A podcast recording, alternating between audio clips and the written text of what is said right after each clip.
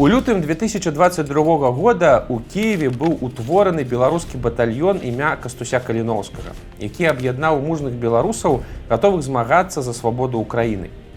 Нягледзячы на 30 год незалежнасці Беларусі і адпаведна наяўнасці на працягу гэтых 30 год у дзяржавы сваёй арміі, пасля таго, што адбылося ў 2022 годзе, можна зрабіць асцярожнае дапушчэнне, што сапраўднае беларускае войска, пачынаецца толькі цяпер ва ўкраіне. І вось неспадзяванка у нашай гісторыі ўжо быў сюжэт, калі беларускае войска пачало фармавацца ў вайне паміж Масквой і Украінай. Толькі тады ўсё было значна складаней, бо ў той вайне Масква з казакамі ваявала, але яны адначасова былі саюзнікамі. Беларусь тады абазначала не зусім тое, што значыць цяпер. І беларускае войска існавала, але называлася па-іншаму а колькасць крыві ў той вайне выцекла столькі, што вайну тую пазней назвалі крывавым потопам. Сёння узгадаем адзін важны, але малазаўважны эпізод страшнай вайны сярэдзіны 17 стагоддзя і паўстання Богдана Хмельніцкага. Бо менавіта тая вайна нарадзіла першых беларускіх палкоўнікаў і гранічна яскрава показала, што гэтыя палкоўнікі мусяць рабіць, каб войны на іх землях завяршаліся як найхутчэй.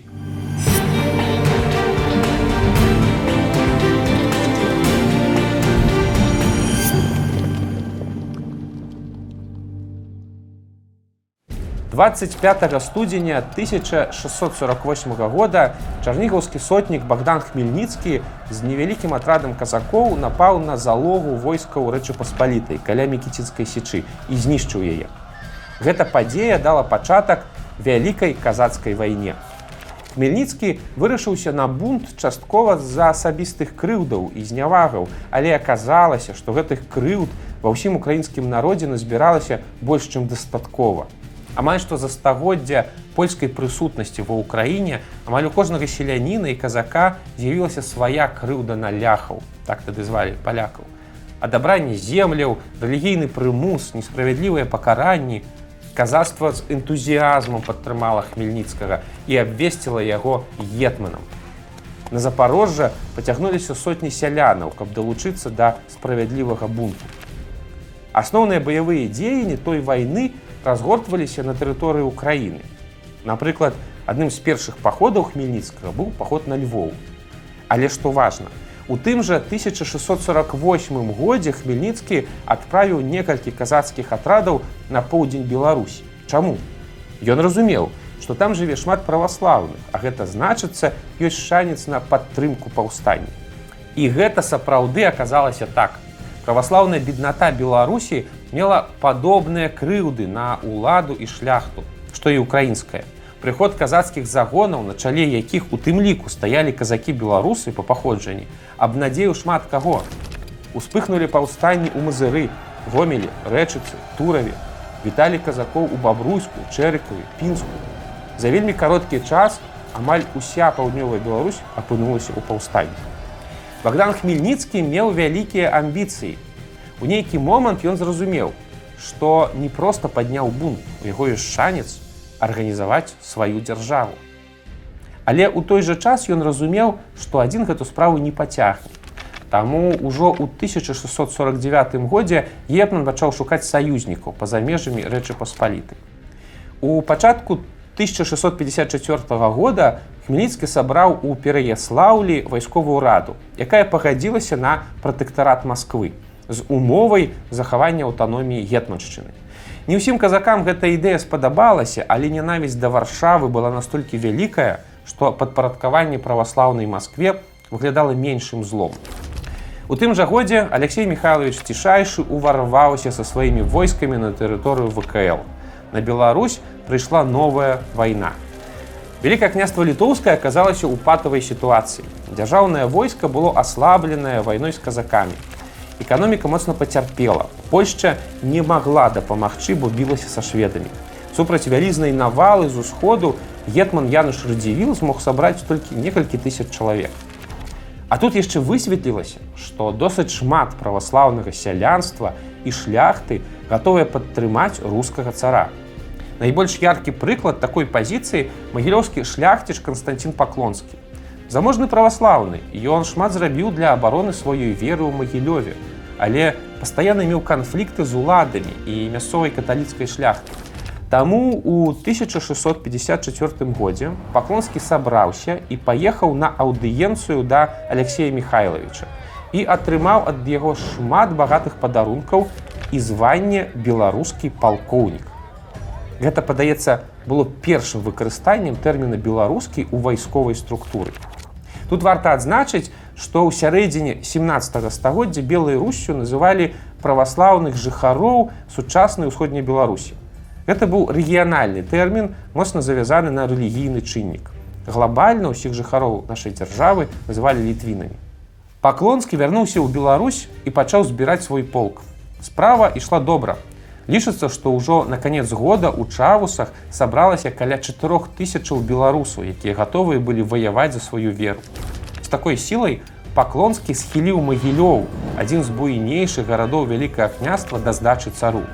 Гэта быў вялікі поспех, які, аднак хутка скончыўся. Зімой 1655 года нечакана беларускі палкоўнік паклонскі перайшоў назад на бок вялікага княства разам з часткай свайго палка. Чаму ён так зрабіў няясна. Ці то стаміўся сядзець у асаджаным гетманам радзівілам магілёве, ці то зразумеў, якую заразу прывёў на сваю зямлю, убачыўшы зблізу маскоўскае войска. І вось тут пачынаецца цікавая гульня. У канцы 1655 года пры асадзе фартэцы старога быхава гіне кіраўнік казацкіх войскаў на Беларусі Іван Залатарэнка. На яго месца Хмельніцкі прызначае іншага вопытнага казака родам самсціслаўшчыны Івана Нячая. І таксама дае яму званне беларускі палкоўнік. Нячай пачынае фармаваць свой полк і беларусы, якія складалі вялікую яго частку, таксама называюцца казакамі. Гэта быў канфлікт. Канфлікт казакоў з маскоўцамі за Беларусь пачаўся ўжо ў самым пачатку вайны. Атрымалася што? Два саюзныя войскі, гетманская і маскоўская дзейнічалі на адной тэрыторыі. Дзейнічалі фармальна як саюзнікі. У пытаннях разгрому ворага яны былі салідарныя.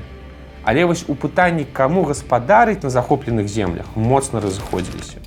Калі да ўлады прыйшоў нячай, напружанне вырасла асабліва моцна. І відаць, на тое было згода самого хмельніцкага. Казацкія залогі пачалі выціскаць маскоўскія атрады з абшараў магілёўшчыны. Прычым не дужа пераймаліся наконт дыпламатыі. Царскія паслы жаліліся хмельніцкаму, што камандзіры нячая сілай выганяюць маскавітаў, пагражаючы, што калі яны не сыдуць, то абвесцяць ім вайну. Але Хмельніцкі не дужа рэагаваў на гэтыя заўвагі. Большасць гісторыку пагаджаюцца, што для гетмана тэрыторыя Беларусі была вельмі важнай, ён бачыў яе ў складзе сваёй гетманшчыны.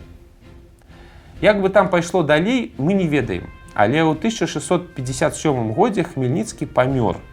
І гэта моцна паскорыла развіццё падзей, прычым у нечаканы бок. Новым гетманам быў выбраны Іван Выгоўскі, які, разарваў дамову з Масквой і заключыў з рэччу паспалітай новую гадзяцкую дамову, па якой Украіна вярталася ў склад дзяржавы як вялікае княства рускае, трэцяе раўнапраўная адзінка вялікай дзяржавы рэчы паспалітай. Іван Нячай падтрымаў гадзяцкую дамову і адразу ж разам са сваім палком перайшоў на бок рэчы паспалітай, атрымаўшы амністыю. Вось так крыху нечакана восенню 58 -го года ў Беларусі пачалася вялікая вайна казакоў супраць маскоўскіх войскаў. Паўстанцы з боку нечая вызвалілі быхаў, барысаў, гараджане крычала самі выгналі маскоўскія аддзелы са свайго горада. Тое ж адбылося і ў сціславе. Усё больш і больш шляхты і сялянства, якія да гэтага здрадзілі каралю, пераходзілі назад на бок вялікага княства. Маскоўцы, якіх так чакалі праваслаўныя ВКЛ аказаліся зусім не такімі, як гэта ўяўлялася простым людзям. Неслі яны смерць і знявагу, і нават праваслаўю іх было іншае. Да таго ж, магчыма, шмат каго натхняла ідэя рускага княства ў складзе рэчы паспалітай. Княства, дзе і руская вера будзе ў пашане і цывілізацыя не знікне. Напрыканцы 1658 года амаль уся ўсходняя частка ВКЛ была пад кантролем беларускага палкоўніка Івана Нечая. Аднак якраз у гэты момант усё зноўку рэзка памянялася. Справа ў тым, што большасць украінскіх казакоў вельмі негатыўна ўспрынялі саюз з ненавіснай Польшчай.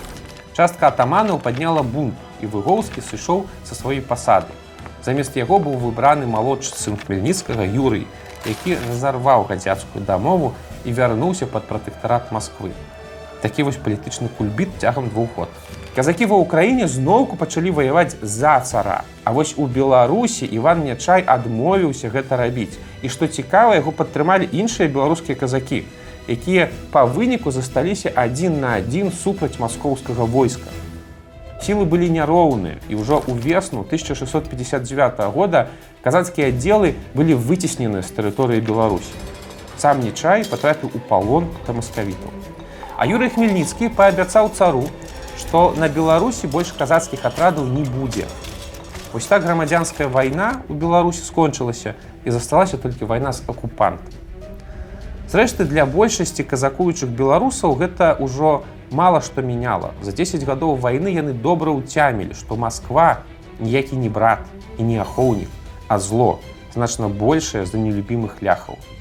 Таму шмат хто з нашых продкаў папоўніў шэрагі шышоў, першых беларускіх партызанскіх атрадаў, якія цягам вайны актыўна дзейнічалі на Беларусі супраць маскавітаў. Для таго, каб канчаткова выцесніць Маскву земляў ВКЛ спатрэбілася яшчэ 8 год. Толькі ў 1667 годзе было падпісана андрусаўскае перамір'е, якое скончыла гэту доўгую вайну. ВКЛ губляла па выніку гэтай вайны смаленшчыну карона левабярэжную украіну з кіевам а казакі сваю рускую дзяржаву разарваную паміж варшавай і москвой так завяршылася вялікая бітва праваслаўнага насельніцтва рэчы паспалітай за сваё права быць у гэтай дзяржаве раўнапраўным трэцім удзельнікам. Скончылася паразай. Важнай часткай гэтай вайны паміж вКл москвой і кіевам была вайна за тагачасную Беларусь землі віцебшчыны магілёўшчыны і цяперашняй гомельшчыны Тагачасным беларусам давялося ў чарговы раз выбіраць, за каго яны ў той вайне, за законнага, але нелюбімага караля, за чужога, але такога прывабнага па расповедах залётных агітатараў праваслаўнага цара ці за казакоў, якія паўсталі супраць усяго свету, каб людзьмі звацца. Украінскі гісторык Ліпнінскі ў свой час назваў той канфлікт вайной двух русяў за трэцюю русю. І вось што тут цікава, калі ў самой Украіне сярод казакоў панавалі жорсткія антыпольскія настроі, якія пастаянна штурхалі ўкраіну ў абдымкі да Масквы, нават коштам страты сваёй незалежнасці, то ў казакоў на тэрыторыі Беларусі было хутчэй наадварот. Як толькі з'явілася магчымасць аб'яднацца з войскам ВКЛ у змаганні з Масквой, Іван Нячай, Дзяніс Мурашка, яшчэ дзясяткі казацкіх атаманаў зрабілі гэта не раздумваючы падтрыманыя сваімі ваярамі. Выйшла так, што казакі ва ўкраіне, казакі ў Беларусі сваім галоўным ворагам бачылі розныя сілы. Можа таму і прайгралі. Цяпер у 2022 годзе Масква зноўку ваюе з Украінай. Зноўку пад прыкрыццём абароны праваслаўных. І Беларусь нібыта зноўку завісла ў выбары паміж двумя русямі. Але гэта падманны выбар. Нашыя продкі ўжо апробавалі ўсе варыянты і заплацілі за гэта вялікай колькасцю крыві. Таму ніякі паклонскі не паедзе цяпер у Маскву атрымліваць грамату ад цара. А цяперашні украінскі гетман ні за якія скарбы свету не аддасць таму цару і каліва украінскай незалежнасці. А што датычна беларускага палкоўніка? Вельмі верагодна, што першы сапраўдны беларускі палкоўнік набіраецца зараз вопыту ва ўкраінскіх стэпах, годна несучы на плячы, нашыўку з белым вершнікам і мячом. Слава ўкраіне, жыве Беларусь!